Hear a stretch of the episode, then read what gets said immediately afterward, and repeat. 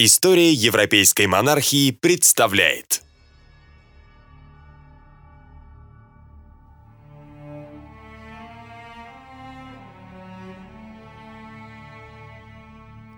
Всякому ребенку известен на этот счет рассказ о царе Крезе. Захваченный в плен Киром и осужденный на смерть, перед самой казнью он воскликнул. «О, Салон, Салон!»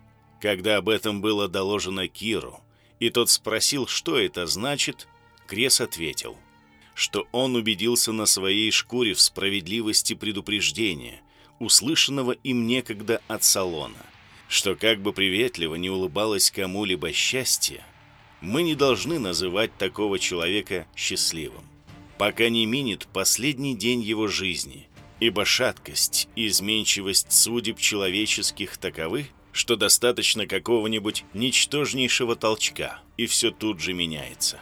Царей Македонии, преемников великого Александра, мы видим в Риме песцами и столярами – тиранов Сицилии школьными учителями в Коринфе. Покоритель полумира, начальствовавший над столькими армиями, превращается в всемирного просителя, унижающегося перед презренными слугами владыки Египта. Вот чего стоило прославленному Помпею продление его жизни еще на каких-нибудь 5-6 месяцев. А разве на памяти наших отцов не угасал, томясь в заключении в замке ложь, Ладовика Сфорца – десятый герцог Миланский, перед которым долгие годы трепетала Италия. И самое худшее в его участи то, что он провел там целых 10 лет. Такие примеры исчисляются тысячами. И можно подумать, что подобно тому, как грозы и бури небесные ополчаются против гордыни и высокомерия наших чертогов, равным образом там наверху существуют духи – питающий зависть к величию некоторых обитателей Земли. Отрывок из произведения «Опыты» Мишеля де Монтеня.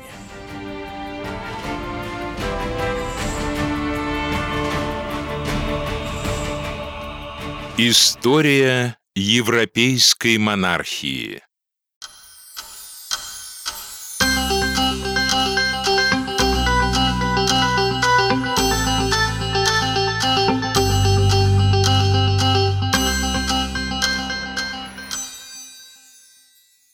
Лола берет все, что она хочет.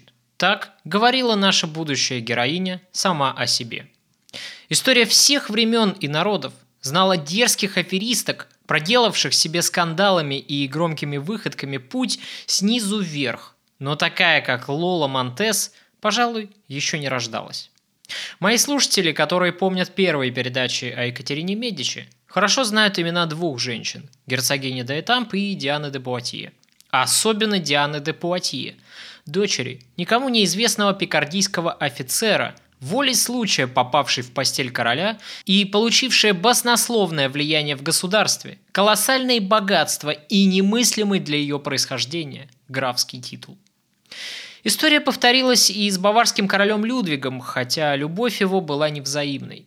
Королю выпало несчастье влюбиться в куртизанку и скандально известную плесунью – которая порочными связями с замужними мужчинами из высших слоев общества уже к тому времени сколотила себе некоторое состояние и скандальную репутацию. Она была роковой женщиной, это Лола Монтес, красивой и роковой, чем и пользовалась вовсю, очаровывая мужчин к собственной выгоде. Именно про нее Дюма отец сказал «Это роковая женщина для всякого, кто осмелится ее полюбить». Возможно, что именно эта женщина и является прообразом литературного персонажа Ирен Адлер из детективного романа о великом сыщике Шерлоке Холмсе. Биография ее настолько необычна и интересна, что я расскажу ее вам в двух выпусках подкаста. Судьба этой женщины сплошь коллизия. Подобно вихрю она пронеслась по пяти континентам, едва не стала королевой и умерла в убогой квартире в бедном квартале Нью-Йорка. Определенно, что над ней тяготел некий рок. Ее поклонники погибали один за другим, да и сама она так и не узнала счастья ни в любви, ни в семейной жизни. Ее слава гремела повсюду, а сегодня от нее остались только несколько размытых фотографий, полные вымыслов мемуары и гордая фраза «Лола берет все, что она хочет».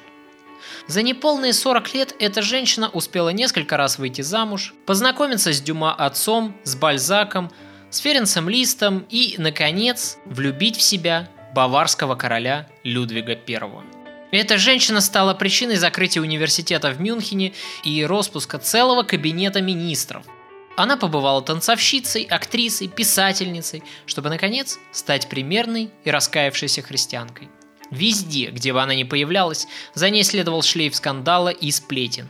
Ветреная, непостоянная с мужчинами роковая обольстительница, Лола Монтес буквально купалась в завистливо-враждебном внимании общества к себе, питалась им и искренне наслаждалась своей, хотя и дурной, но все-таки славой. О ней написаны книги и даже сняты фильмы, но в ее биографии столько тумана, что отделить правду от вымысла порой очень трудно. Итак, я хотел бы рассмотреть ее биографию и любовную связь с баварским королем Людвигом I, потому что в русскоязычном интернете и в отечественном библиофонде есть крайне скудные сведения об этой удивительной женщине. Для создания этой передачи мною использованы две книги, повествующие о биографии этой замечательной танцовщицы и обольстительницы мужчин. Во-первых, это книга Ли Эдуарда «Любовницы», переведенная на русский язык издательской группой «Азбука классика», в которой собраны краткие биографии еще семи блистательных женщин своего времени. Однако основная и максимально полная работа о Лоле Монтез – представлена в книге Горация Уиндхема «Великолепная Монтес. От куртизанки до новообращенной». И в этих двух словах действительно можно уместить всю ее яркую, но такую трагическую жизнь. Кроме того, мною использована книга Альфреда Зимирау, написанная и опубликованная в соавторстве с Паулом Цайдлером, которая называется «Великие куртизанки». Если первые две книги содержат стройное последовательное повествование ее жизни, то вторая посвящена самому знаменитому баварскому периоду биографии нашей героини.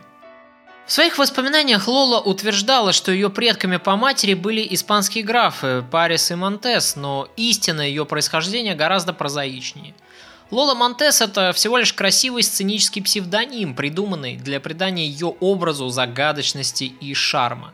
По-настоящему Лолу Монтес звали Элиза Розана Гилберт или Джилберт.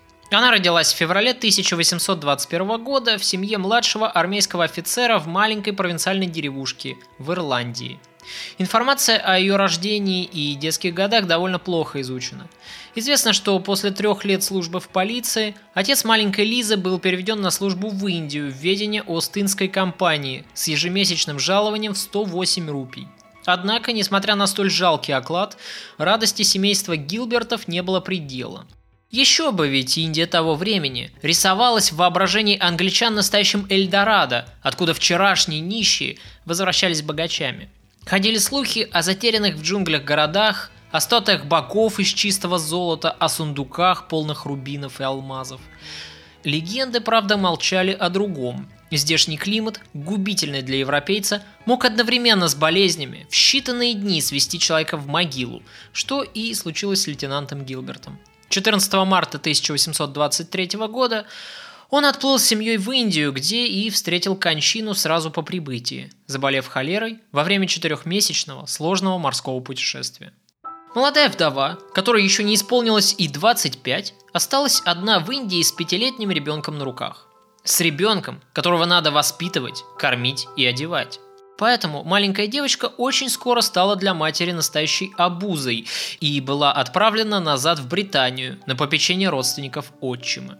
Впоследствии миссис Гилберт жаловалась, что, будучи вдовой лейтенанта, она оказалась в трудном материальном положении и не могла позволить себе содержание ребенка.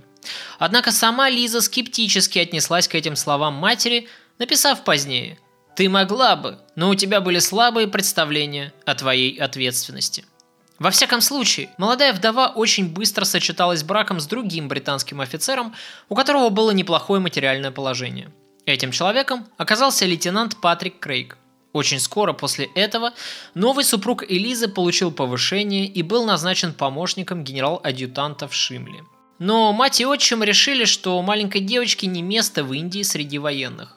Отчим очень любил ребенка. В отличие от матери, он души не чаял в девочке, но впоследствии вынужден был признать, что ей нужно более строгое воспитание – Таким образом, маленькая Лиза была отправлена в Шотландию, в семью своего отчима, пожилого сводного деда и его суровых сестер. Несчастная девочка только начинала познавать этот скорбный мир страстей и страданий. Пожилые леди, на попечение которых был вверен ребенок, оказались, как я уже сказал, суровыми и очень строгими женщинами, которые исповедовали кальвинизм.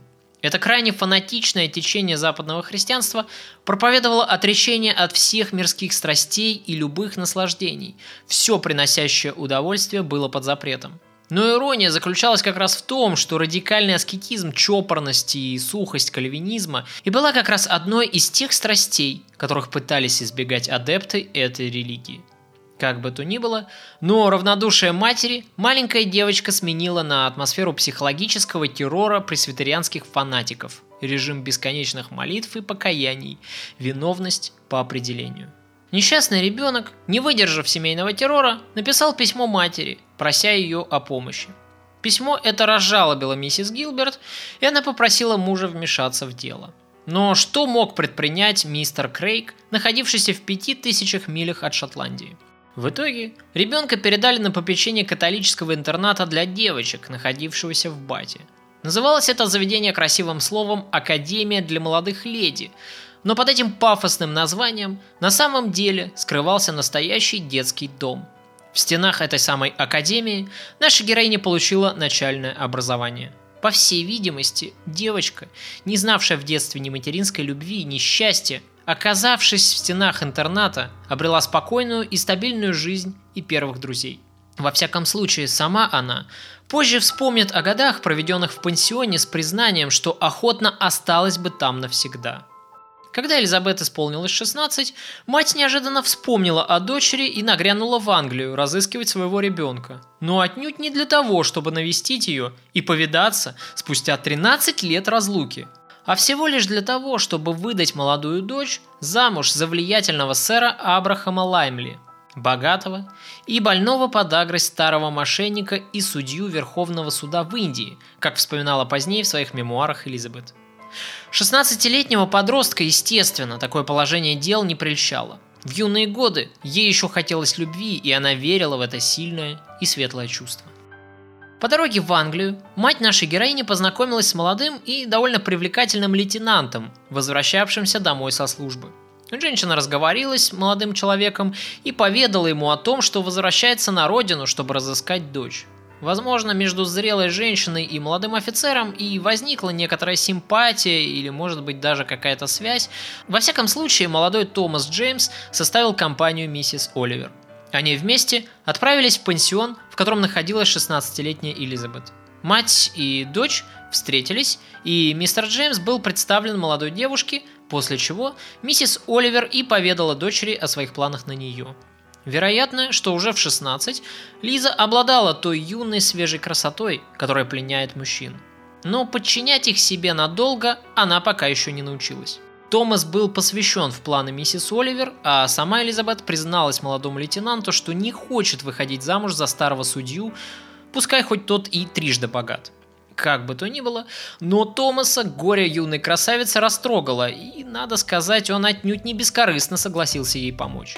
Движимые внезапно нахлынувшими чувствами, молодые люди сбежали вместе в Ирландию, где сразу же и поженились. А миссис Оливер так и осталась в Англии ни с чем – покинутая своим новым молодым другом и дочерью.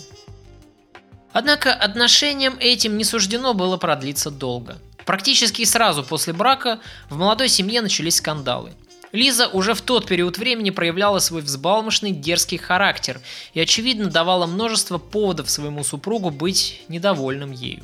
Она любила ловить на себе мужские взгляды, она инстинктивно обожала внимание мужчин к себе и, очевидно, давала молодому супругу массу поводов для ревности. Из-за этого между ними часто возникали ссоры, обиды, а вскоре дело и вовсе дошло до побоев. Затем Томас получил назначение в Индию, и молодая супружеская чета отправляется в Калькуту. История матери повторяется теперь и с ее дочерью – по всей видимости, долгое путешествие до Индии прошло относительно благополучно. Во всяком случае, молодая чита была отвлечена новыми впечатлениями и переменами, хлынувшими в их жизнь. Первое знакомство Элизабет с коралловым побережьем Индии произошло, когда она была пятилетним ребенком. Теперь же она вернулась в этот далекий край замужней женщиной. По прибытии в Пенджаб, где и дислоцировался гарнизон ее мужа, супружеская чета обосновалась на новом месте и начала принимать самое активное участие в светской жизни британских колонистов. Спустя два года Элизабет в сопровождении своего мужа решилась навестить свою мать в Шимле, куда чета Джеймсов приехала погостить на месяц. И однажды Молодая супружеская чета была представлена сестре генерал-губернатора Джорджа Идена во время одного из ванных обедов, после чего бойкая Эмилия составила для потомства свои впечатления об Элизабет. Вчера у нас был обед. Миссис Джеймс, несомненно, очень красивая и такая веселая, искренняя девочка. Ей всего 17, но она выглядит гораздо моложе. И когда кто-то вспоминает, что она замужем за младшим лейтенантом индийской армии, который на 15 лет старше ее самой, и что у них есть только 160 рупий месячного дохода и впереди целая жизнь в Индии, право же я не удивляюсь обидам ее матери на нее из-за побега из пансиона.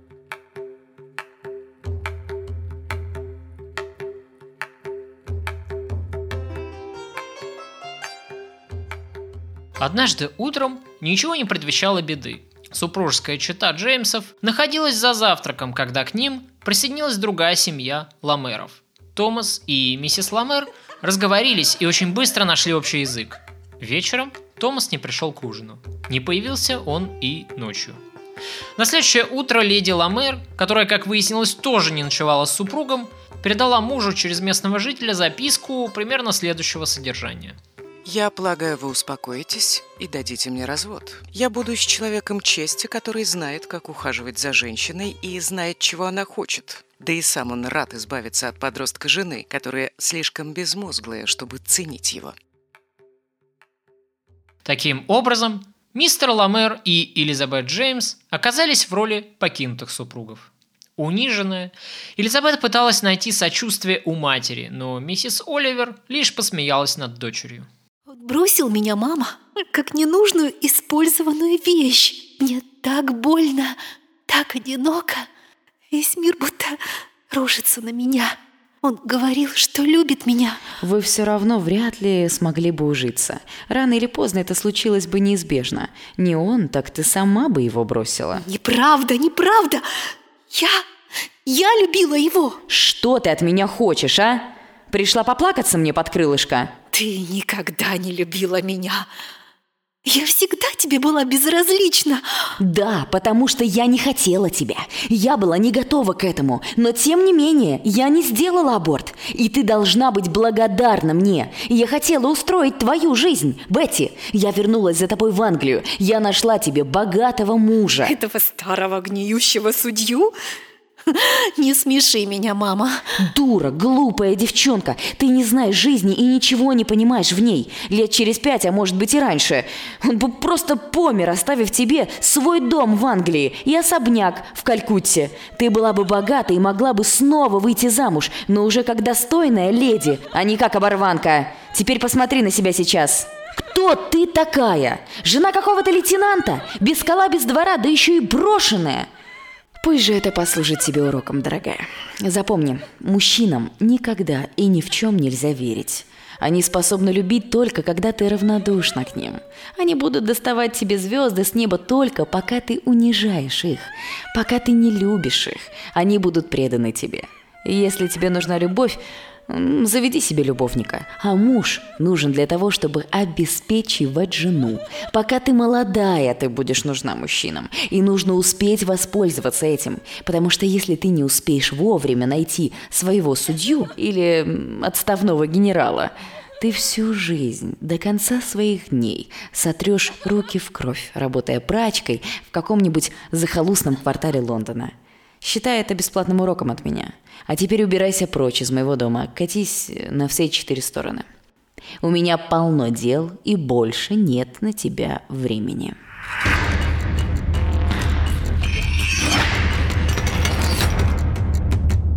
Урок жизни был жестокий, и Элизабет запомнила его на всю оставшуюся жизнь. Любовь делает человека слабым и беззащитным перед объектом его преклонения. Она хорошо знала пример матери, которую отвергла собственная семья и которая вынуждена была существовать за счет жалкого жалования. Где бы сейчас была миссис Оливер, если бы вовремя не перебралась в Индию и столь удачно не вышла бы второй раз замуж за более богатого и успешного джентльмена? Был бы у нее сейчас в распоряжении этот особняк в Калькутте, и вращалась бы она в светских кругах британских офицеров и их жен. И Элизабет сделала свои выводы из этой истории.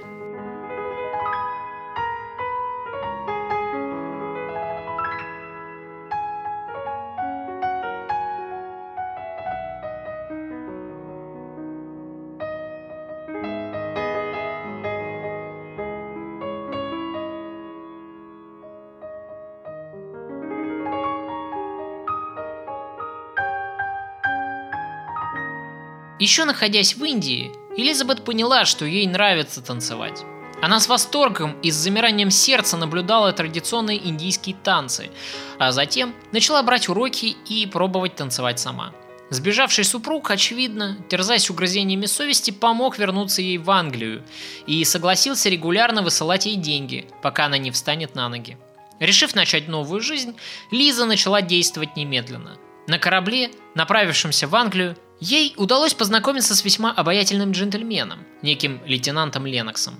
Ли Эдуарда в своем очерке о Лоли Монтес пишет о том, что вызывающее поведение двух этих молодых людей шокировало всех пассажиров корабля. Но на самом деле достаточно лишь узнать, что основную часть пассажиров составляли чопорные викторианские чиновники и христианские миссионеры, чтобы понять, что по меркам нашего времени молодые люди вели себя довольно прилично. Между ними на корабле действительно вспыхнула страсть, а учитывая то, что Элизабет Джеймс по-прежнему находилась в браке, несмотря на то, что от нее сбежал супруг, поведение ее, естественно, казалось современникам вызывающим. Тот факт, что девушка была молода и брошена своим мужем, мало кого интересовал. Ленокс клялся Элизабет в вечной любви, и их роман не остался незамеченным – по прибытии в Лондон Элизабет остановилась с молодым человеком в роскошной гостинице на Ковент-Гарден, лишь дополнительно скомпрометировав себя. Слухи в кругу офицеров Ее Величества распространялись так быстро, что вскоре о новой интрижке своей супруги узнал и мистер Джеймс. Несмотря на то, что он бросил супругу, уехав с любовницей, это не помешало ему найти в Лондоне адвокатов и возбудить судебную тяжбу против Ленокса. Сам же капитан Ленокс, клявшийся Элизабет в вечной любви, поспешно отступился от нее с началом судебного разбирательства и согласился выплатить мистеру Джеймсу ущерб в тысячу фунтов. Именно тогда Элизабет Джеймс и получила от жизни второй урок, узнав на собственном опыте еще раз, сколько стоит слово мужчины. Нищая, без единого пени, брошенная мужем, отвергнутая любовником и презираемая собственной матерью, Элизабет в довершении ко всему еще и получает повестку в суд. Дело в том, что капитан Ленокс, признав свой роман замужней женщиной и согласившийся компенсировать ее супругу моральный ущерб, тем самым поставил ее саму под удар. Кроме того, у страны обвинения было достаточно свидетелей, которые видели любовников вместе. Элизабет Джеймс было предъявлено обвинение в прелюбодеянии. Обвинение довольно серьезное во времена викторианской Англии. Хорошо пишет о Лондоне того времени Гораций Уинхем – Лондон сороковых годов XIX века, в котором Лола оказалась брошенной на произвол судьбы, представлял из себя занятный мир, полный контрастов. Это была смесь похабщины и грубого сквернословия с притворной стыдливостью. Это был мир, превращенный в большую постель в сочетании с показной чопорностью – Глупая пошлость в сочетании с искренностью, свобода в сочетании со сдержанностью, необузданная похоть и постоянные ограничения. Рабочие классы почти что не считали себя принадлежащими себе, а женщины и дети беспощадно эксплуатировались самовлюбленными спекулянтами. Одним словом, это был безжалостный мир блеска и роскоши, прогнивший и черствый внутри, и фальшивый снаружи. Элизабет принимает решение покинуть Англию. И не потому, что она разочаровалась в стране, в которой она родилась. По всей видимости, молодую и привлекательную девушку в этот момент времени интересовала смена обстановки и новые впечатления.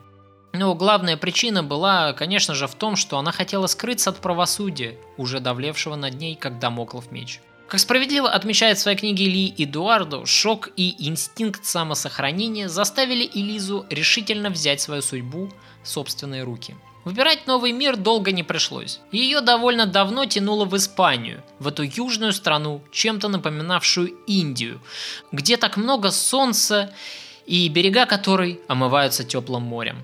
И Элиза решается покинуть неприветливую и мрачную Англию, сменив ее на время сердцем Иберии – в Испании она берет уроки танцев, обучается зажигательному и страстному фламенко. Она упорно идет к своей мечте – танцевать и блистать на сцене. Она еще не знает, какую именно сцену уготовит ей судьба.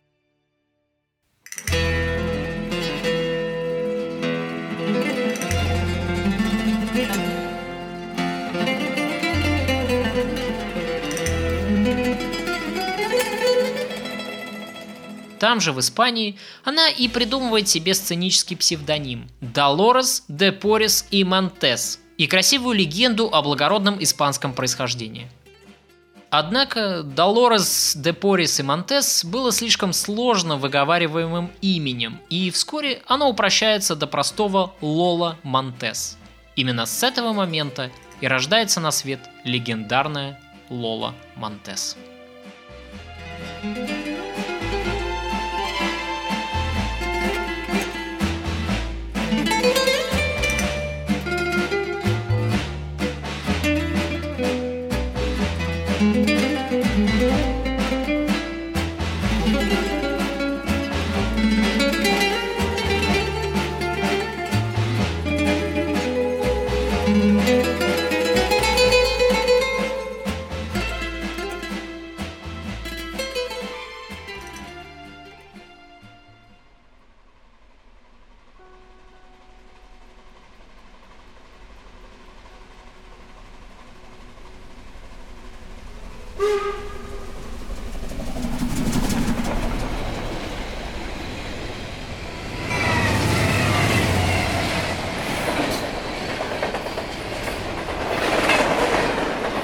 вас такая печать скорби на лице. Простите меня, миледи, что позволяю себе так бесцеремонно вмешиваться в ваше уединение. Но, может быть, я могу чем-то вам помочь? Спасибо вам. Но вы вряд ли способны воскресить моего мужа. И уж тем более повернуть время вспять. Безусловно. Такими полномочиями я не обладаю.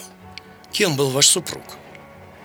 Возможно, в моих силах, если он был офицером, поговорить с кем-то о более достойной для вас пенсии. Мой муж Дон Диего Леон. Его застрелили люди из партии Карлоса Бурбона после того, как взяли в плен. И что же вы теперь намерены делать? Простите, если вмешиваюсь не в свое дело. Нет-нет, мне так одиноко в последние дни. Я рада, что нашла наконец-то достойного джентльмена, которому могу открыть свое горе, хотя бы на время этой долгой поездки.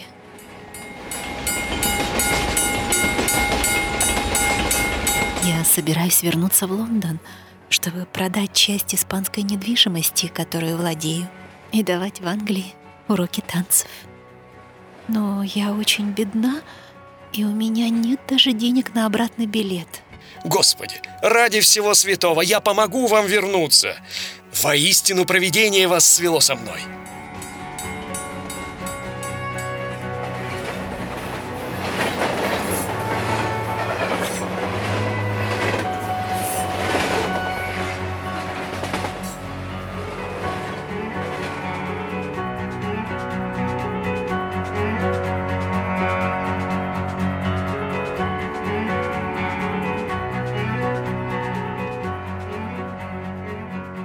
По возвращении в Англию Лола довольно быстро находит себе нового покровителя, которым становится граф Малмсбери, довольно видный представитель английского общества того времени.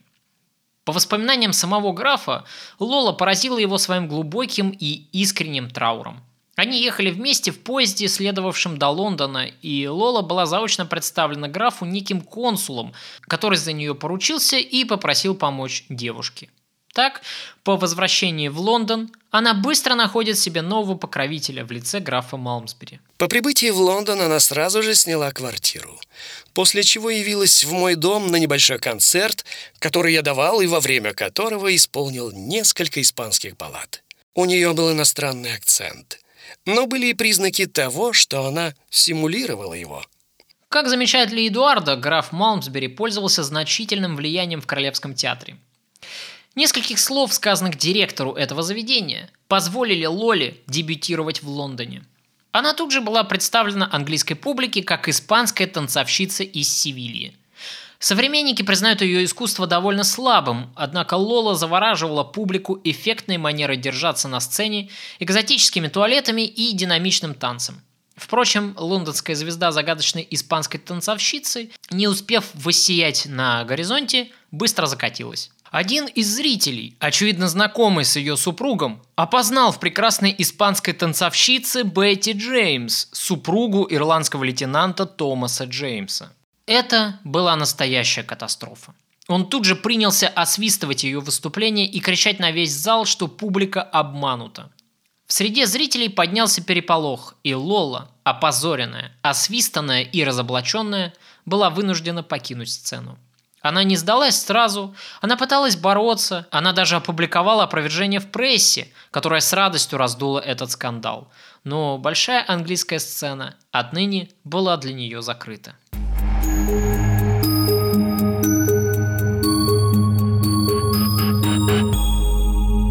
Происшествие в Королевском театре, однако, не сильно выбило из колеи нашу героиню. Для себя она решила, что нет причин держаться за Англию, ведь перед ней открыта вся Европа. Почему бы не попробовать себя на подмостках того же Брюсселя? В тот период времени Лола Монтес была при деньгах, прожигая гонорары и деньги своих спонсоров и преисполненная веры в себя и в свое светлое будущее. Однако суровая действительность ее нынешнего нестабильного положения очень скоро напоминает о себе. Бельгия встретила сивильскую балерину полным равнодушием. Ни один из театров Брюсселя не пожелал подписать с нею контракт. Вновь и вновь, обивая пороги театров, Лола была вынуждена закладывать все новые и новые драгоценности и шубы в ломбард. Безусловно, она всегда тяготела к богемной роскоши, и пока у нее были спонсоры и слава Примадонны Королевского театра, она могла позволить себе роскошь носить бриллианты. В Брюсселе же у нее не было ничего, ни громкого имени, ни влиятельных спонсоров. И в конце концов, закончилось все тем, что ради пропитания и крыши над головой Лоле пришлось опуститься до уличного пения. Так и не снискав для себя признания в Брюсселе, она перебирается в Берлин. Она появилась там именно в тот самый момент, когда в столице Пруссии принимали российского императора Николая I. В честь такой значимой персоны был даже устроен военный парад, на который был приглашен весь цвет аристократического общества того времени. Лола Монтес в числе приглашенных, конечно же, не значилась, однако это обстоятельство ничуть ее не смутило – когда, восседая на лошади, она попыталась проехать сквозь полицейское оцепление, то тут же была остановлена встревоженным офицером. Недолго думая, она якобы хлестнула его хлыстом по лицу и попыталась прорваться, но поднялся скандал, и непрошенная гостья была все-таки задержана полицией. На следующее утро она получила повестку в суд по обвинению в оскорблении представителя правопорядка. Понимая, что здесь ей больше нечего делать, Лола последовала одному из своих жизненных девизов, который гласил «Не теряй куража и перетасуй карты». Она так и сделала. Упаковала чемоданы и отправилась в Саксонию. И сделала, надо сказать, это очень вовремя, потому что ордер на ее арест уже фактически был готов. В столице Саксонского королевства ее тоже никто не ждал. Но Лола вновь попыталась найти себе влиятельного покровителя. И вот тут мы подходим с вами к одной из самых загадочных и довольно-таки спорных страниц ее биографии. Отличительным почерком этой женщины было то, что она тянулась к нужным людям, которые могли бы помочь ее карьере, пытаясь манипулировать ими путем влияния на них через свою красоту. По проторенной дорожке она и попыталась пробиться снова. В это самое время в Саксонии гастролировал Ференс Лист, король фортепиано. Великий пианист, чья звезда уже вовсю сияла к тому времени на музыкальном небосводе Европы. Он был знаком со многими представителями культурной элиты того времени, и в числе его друзей были такие знаменитые люди, как Дюма, Виктор Гюго, Вагнер и Бальзак. Даже Винсдорский замок был открытым для него, и он играл для таких людей, как Георг IV и королева Виктория. Лола нуждалась именно в таких связях, чтобы пробиться наверх, на вершину общества, откуда открывалась лестница в аристократические салоны и к богемной жизни – по всей видимости, руководствуясь именно этими меркантильными соображениями, она и обращает внимание на знаменитого композитора. В одной из газет она прочитала, что Ференс Лист намеревается выступить в Бонне. И она немедленно направляется туда. Лола присутствовала на его выступлении, и после она попыталась отыскать композитора, чтобы выразить восхищение его мастерством. И на этом самом месте мы читаем почти во всех ее биографиях, что ей якобы удается встретиться с композитором, познакомиться с ним и закрутить с ним роман. Однако, во многих серьезных биографиях композитора я не встречал упоминаний о загадочной Лоли Монтес. Известно, что до этого периода Ференц встречался 13 лет с другой женщиной, Марией де Агу. От Листа у нее было трое детей. Но ко времени саксонских гастролей их любовь уже угасала. Возвращаясь к биографии Лолы, мы можем узнать, что она якобы предложила своему новому любовнику отправиться в совместное путешествие, и Ференс Лист охотно на это согласился. Так между этими двумя людьми, как пишут многие биографы Лолы, и вспыхнул роман на почве совместных приключений. Весной новоиспеченная пара якобы отправилась в Париж. Но страсти не суждено было гореть долго, Неуемный бешеный темперамент Лолы раздражал тихого и уравновешенного композитора. Эта женщина подавляла его и мешала ему работать, отмечают биографы Лолы. В конечном итоге, после очередной ссоры, композитор просто покинул отель, в котором они остановились. Но была ли в действительности эта любовная связь? И имел ли место в реальной жизни роман между Листом и Лолой Монтес? Да и вообще, что могло пленить композитора, в довольно-таки поверхностной и капризной девушке. Признаюсь честно, что читая про эту историю, сперва я принял ее на веру.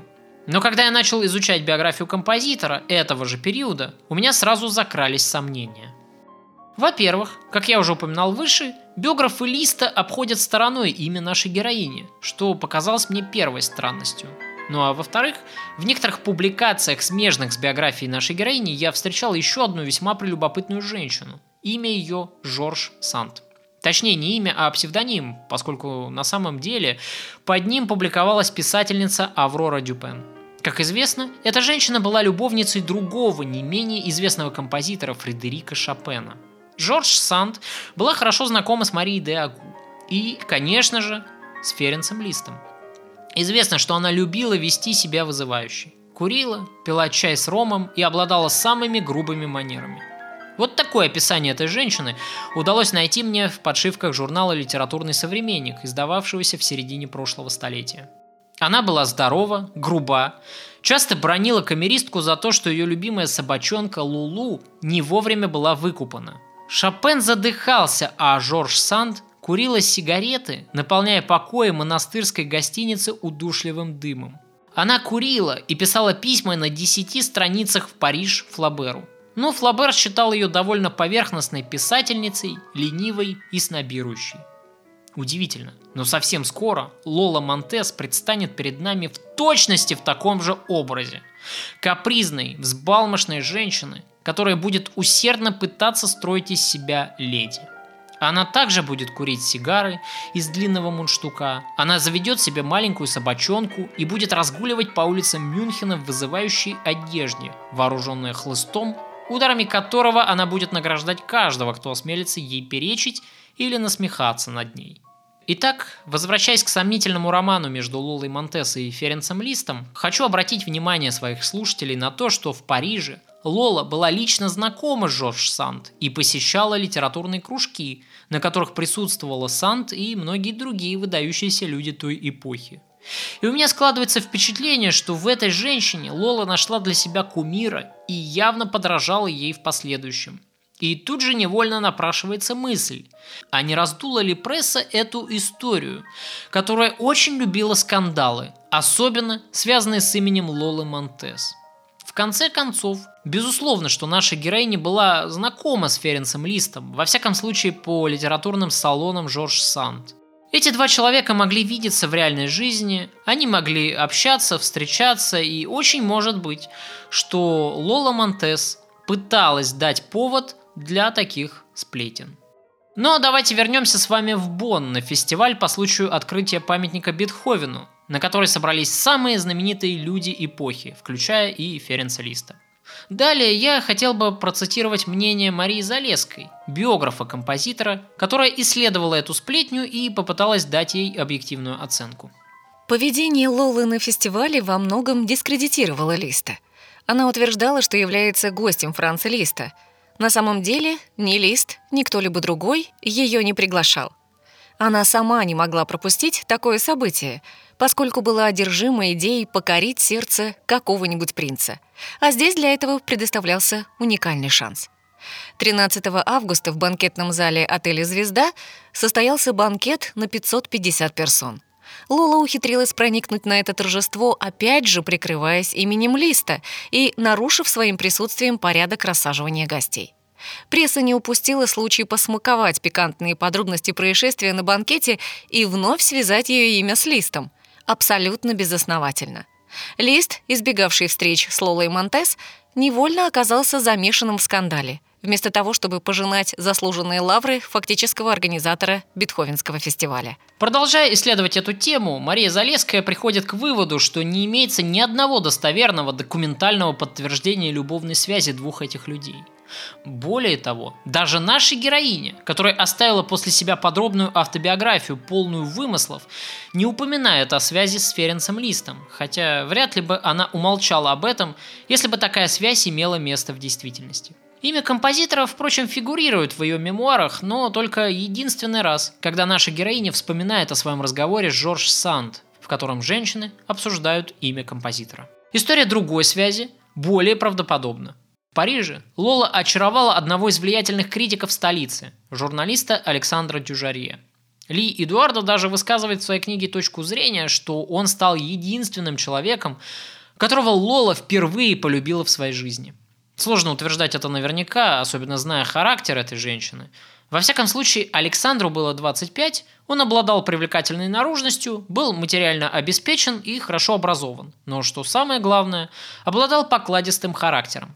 Одним словом, это был идеальный спутник для нашей героини, о котором она могла только мечтать. Ничего общего со старыми похотливыми развратниками, встречавшимися ей до этого. Вопрос лишь в том, умела ли Лола любить на самом деле.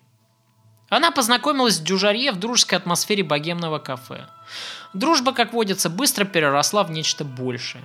В течение недели после их первой встречи они уже жили вместе в квартире Дюжарье в респектабельном пригороде Парижа Мезон Лафит. Дюжарье был очарован своей новой спутницей. Он находил, что она умна, остра на язык, и именно эти качества привлекали его в Лоле как мужчину – Однако, когда разговор зашел о браке, то Лола откровенно заявила, что не готова положить голову в супружескую петлю. Прошлые обиды сказывались в настоящем. Она слишком хорошо помнила свой печальный опыт первого брака. Однако это вовсе не значило, что она не испытывала ответных чувств. Их отношения не были омрачены ссорами, скандалами или ревностью, в отличие от первого брака Лолы. И возможно, что этот человек навсегда изменил бы ее, погасив в этой женщине мятежный дух, благодаря чему мы и не узнали бы ее истории, если бы в обстоятельства не вмешалось само проведение. В роковой вечер 7 марта 1845 года Дюжаре принял приглашение на вечеринку, которая должна была проходить в ресторане «Братья Прованса». На этот вечер Дюжаре отправился вместе со своей новой спутницей, но по каким-то причинам Лола Монтес покинула мероприятие раньше своего компаньона.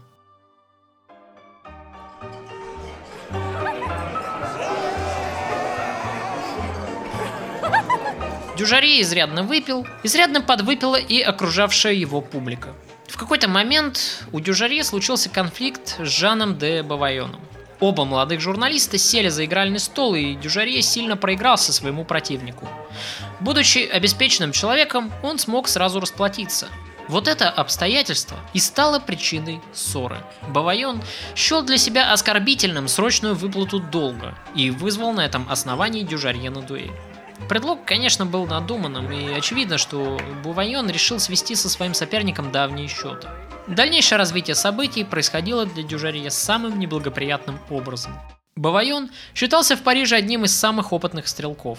И когда Дюжарье, не желая ударить в грязь лицом, принял приглашение на эту злополучную дуэль, Бавайон просто застрелил молодого человека точным выстрелом в голову.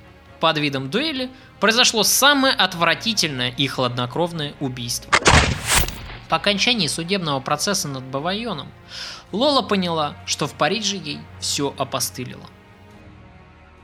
Сильно раздробленная Германия в этот период времени была лучшим поставщиком принцев в Европе. И Лола, которая давно уже подумывала о более успешной карьере, устремила свой хищный взгляд на маленькое княжество Рейс-Лобенштайн – Этим осколком Священной Римской империи в тот момент времени правил Генрих 72 Несмотря на крошечные размеры княжества, Генрих был миллионером. Нашей героине легко удалось закрутить интрижку с немецким князем, но эти отношения не продлились долго. По всей видимости, новая фаворитка вела себя настолько вызывающе, что тут же настроила против себя все окружение князя. Во всяком случае, Генрих приказал ей покинуть территорию своего государства незамедлительно. И Лола направилась искать своего принца на дорогие немецкие курорты, где лечились и отдыхали богатые магнаты и бароны того времени, и где была как раз именно та публика, которая ей и требовалась, чтобы пробиться в жизнь. Но там она нашла лишь прижимистых стариков да бедных студентов. По совету одного из знакомых, она решила отправиться в Мюнхен, чтобы попытать счастье в Баварии.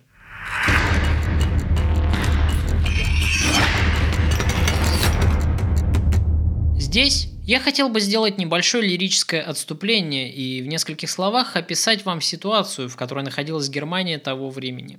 Земли, которые сегодня мы привыкли считать неотделимой частью Германии, очень долгое время сохраняли независимость. Территориальное образование, называемое сегодня Германия, понятие относительно современное. На этих землях всегда проживало множество германских племен. Это были и саксы, и лангобарды, хаты, и бавары, франки, кельты и труски. Вся эта пестрая семья этносов, совершенно разные племена, исторически враждовавшие друг с другом, постоянно совершавшие на поселение друг друга набеги и впоследствии основавшие унитарные королевства и герцогства. Постепенно из этой пестрой мозаики немецких земель образуется Священная Римская империя – Государственное образование на северо-востоке Европы, которое условно можно считать прадедушкой современной Германии. Несмотря на то, что из названия этого государства явственно следует преемственность к почившей в прахе Древнеримской империи, ничего общего с античным Римом это государство, конечно же, не имело, хотя и пыталось заявлять обратное, что следует из названия этой конфедерации немецких земель. Характер этого государства крайне сложный, потому что Священная Римская империя не была этнически целостным государством. Здесь мы вплотную подходим к понятию этническое государство, которое я попытаюсь раскрыть. Итак, что же такое этническое государство? Это государство, которое восходит своими корнями к господству на его территории строго определенного этноса. Иными словами, граница такого государства совпадает с ареалом обитания этноса, его образовавшего. Примером таких государств может служить Англия, образовавшаяся на территориях подконтрольных англосаксонцам, Шотландия, образовавшаяся на территориях, занимаемых скотами, а также Ирландия, Польша и некоторые другие – к слову сказать, Франция в современных границах не является этническим государством, поскольку основана на территориях, которые занимали бургунды, провансальцы, гасконцы, бретонцы и многие другие этносы, впоследствии объединенные в единое государство силой меча. Этнические государства имеют монолитную этническую структуру за счет преобладания одной национальности, одной культуры и одного языка. Иными словами, это более устойчивые государства, потому что там, где много разных народов, языков и культур, там очень сложно сохранить единство. Итак, возвращаясь к Священной Римской империи, можно сделать вывод, что субъектный состав империи отличался крайним многообразием. Это полунезависимые, обширные курфюршества и герцогства, княжества и графства, вольные города и небольшие аббатства. И каждая такая территориальная единица хотя и входила формально в состав немецкой конфедерации, все равно считала себя независимой. Рассматриваемая нами Бавария исторически представляла из себя одну из таких территориальных единиц, которая хорошо помнила о своих корнях и до недавнего времени имела собственное обычаи, культуру, этнос, денежную единицу, парламент и собственного короля. Священная Римская империя, которая по едкому замечанию Вольтера не была ни священной, ни римской, ни даже империей, образовалась в X веке.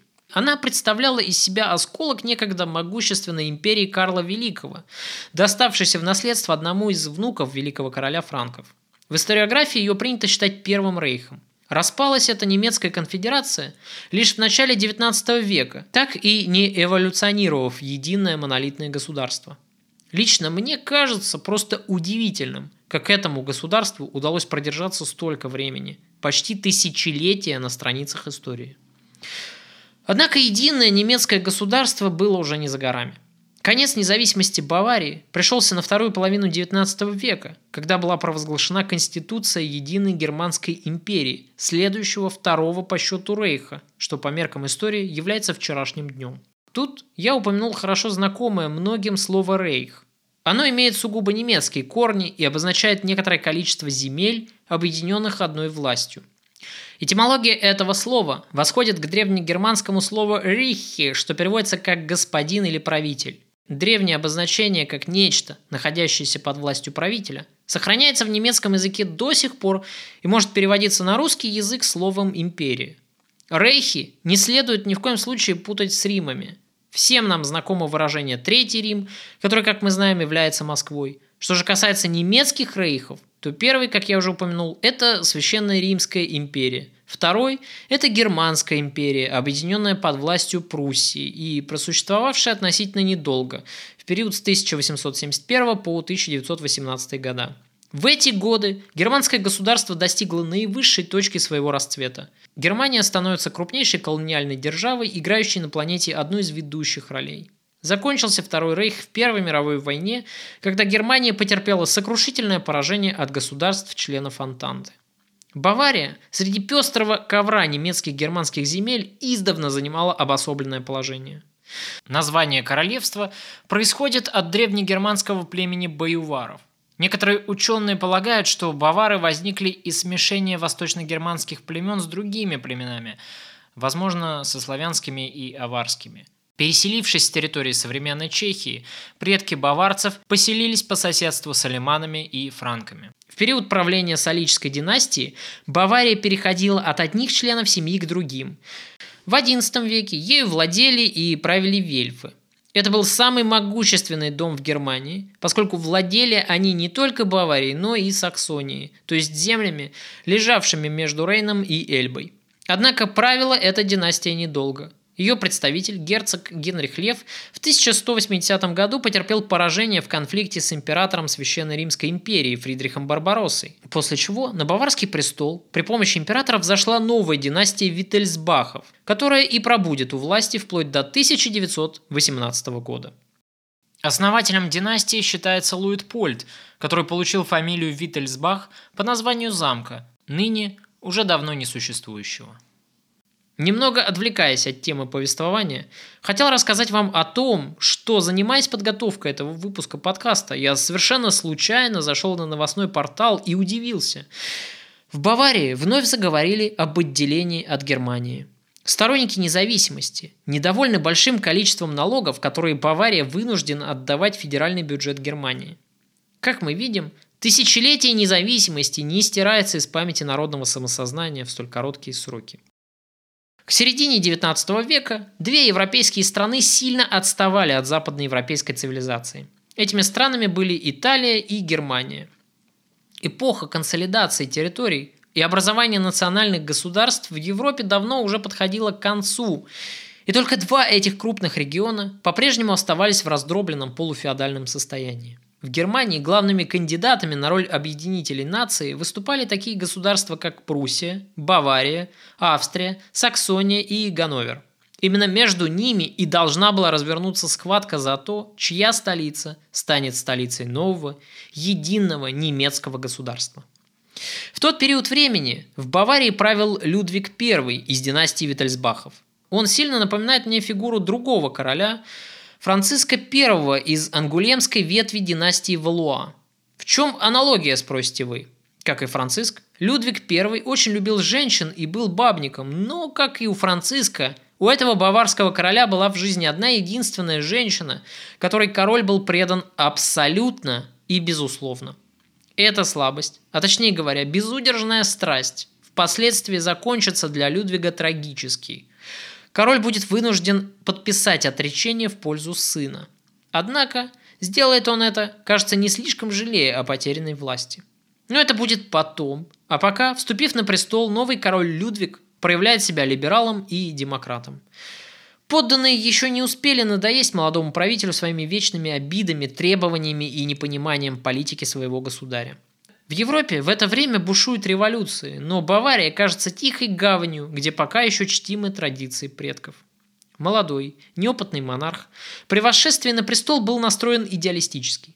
При нем отменяется цензура, пресса отныне становится более демократизированной, полицейские гонения на инакомыслящих прекращаются.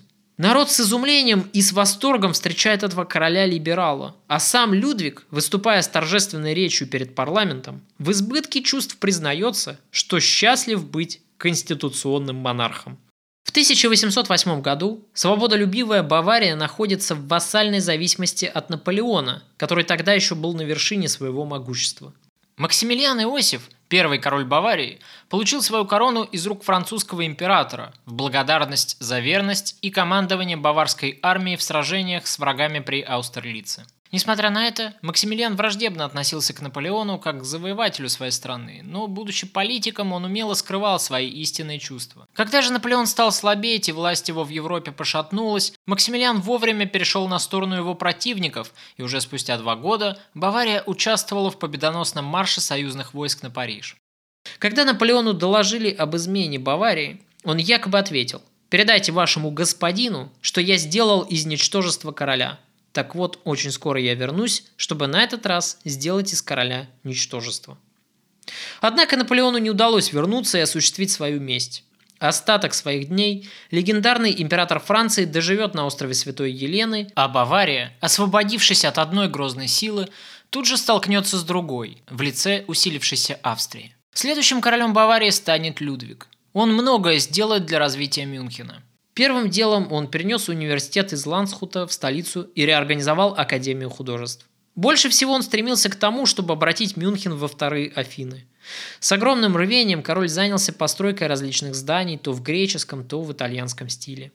Особенно известна построенная им Вальхала с бюстами самых знаменитых людей Германии, за исключением разве что деятелей реформации, поскольку Людвиг был католическим королем в католической стране. Он без преувеличения считал себя просвещенным монархом и, безусловно, таковым и являлся. Он писал стихи, однако довольно посредственные. Ходили слухи, далеко не беспочвенные, о его любвеобильной натуре и многочисленных молодых любовницах. До поры до времени эту слабость ему прощали подданные и даже его супруга. Когда говорят об этом короле, то сразу вспоминают знаменитую галерею красавиц в Нимфенбургском дворце. Это портреты самых прекрасных женщин из числа тех, с которыми Людвиг был знаком лично. Многие из них были его любовницами, правда не все. Среди портретов в галерее встречаются и картины, изображающие его сестер. Однако Людвиг прославился тем, что любил заказывать портрет очередной любовницы придворному художнику и размещать его в зале роскошного Нимфенбургского дворца. Многие женщины при посещении оперы боролись за возможность сесть в театре в ложе, располагавшейся рядом с королевским балконом. И все это лишь ради того, чтобы Людвиг обратил свое внимание на новую кокетку. Потому что очень многим хотелось доступной роскоши, завидного положения в обществе в качестве фаворитки короля. Да и перспектива навсегда увековечить свое имя, попав в галерею любовниц, казалась заманчивой. Везло, конечно, далеко не всем. Но одной из женщин суждено было не просто стать одной из многих, пополнив знаменитую галерею, но сделаться настоящей страстью короля. Настолько сильно подчинив его своему влиянию, что Людвиг однажды даже отправит ради этой женщины в отставку весь кабинет министров своей страны. И более того, даже будет готов сам отказаться от короны, чтобы остаться с той, которую так сильно полюбил. Женщиной этой оказалась простолюдинка, чье имя еще было не очень знакомо широкой общественности Мюнхена. Женщиной этой, как ни странно, окажется наша героиня. Но об этом мы подробно поговорим уже в следующем выпуске подкаста. Следите за обновлениями.